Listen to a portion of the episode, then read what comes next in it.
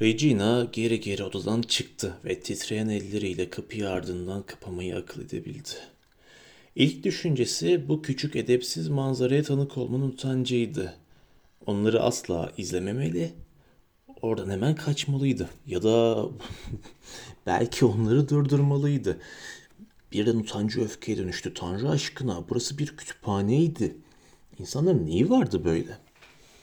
Öfkesi onu cesaretlendirmişti. Derin bir nefes aldı. Ana koridora çıktığında doğruca güney merdivenin aşağı indi ve katalog odasının dışındaki kubbeli odaya geri döndü.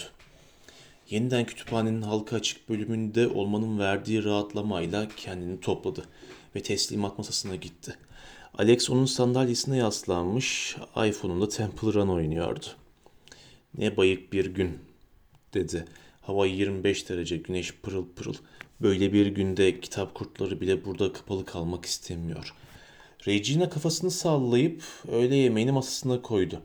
Kahverengi kese kağıdın üzeri ellerinin terinden ıslanmıştı. Alex buna şüpheyle baktı.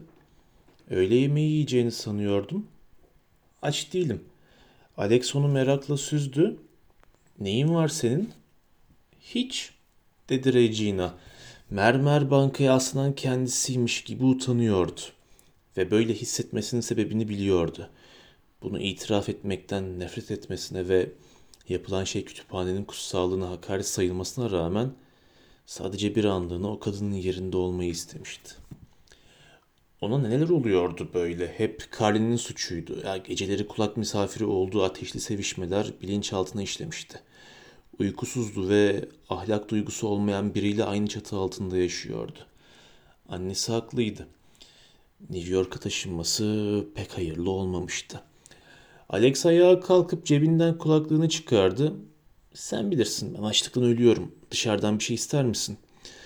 Regina'nın gitmesini istemiyordu. Ya rahatsız edici keşfini bir türlü aklından çıkaramıyordu. Aslında o odadan çıktığı an unutmalıydı bunu. Acaba Sloan'a anlatmalı mıydı? Ama sonra bu fikir midesini bulandırdı.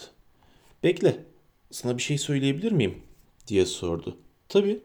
Hamburger mi sosisli mi? Zihninde kelimeleri oluşturdu ama ağzı ona itaat etmiyordu. O yemek kamyonunu sevmiyorum, dedi sonunda. Alex kafasını sağladı. Pekala Finch, bu flash haber için teşekkürler. Regina üçüncü kat merdivenlerindeydi. Carly ile paylaştığı daireden bangır bangır rap müzik sesi geldiğini duydu. İç çekerek merdiveni çıkmaya devam etti. Anahtarını kilide soktuğunda bu akşam kendi düşüncelerinin sesini bile duyamayacağını biliyordu. Yatak odasının kapısını kapaması hiçbir işe yaramayacaktı. Hey ne haber? dedi kanepede oturan çocuk nargilesinden kafasını kaldırarak. Hiç işten geliyorum dedi Regina. En azından bunu tanıyordu. Carly'nin nispeten daha sık görüştüğü tiplerdendi. Başka şartlar altında Regina belki de onu Carly'nin erkek arkadaşı olarak değerlendirirdi.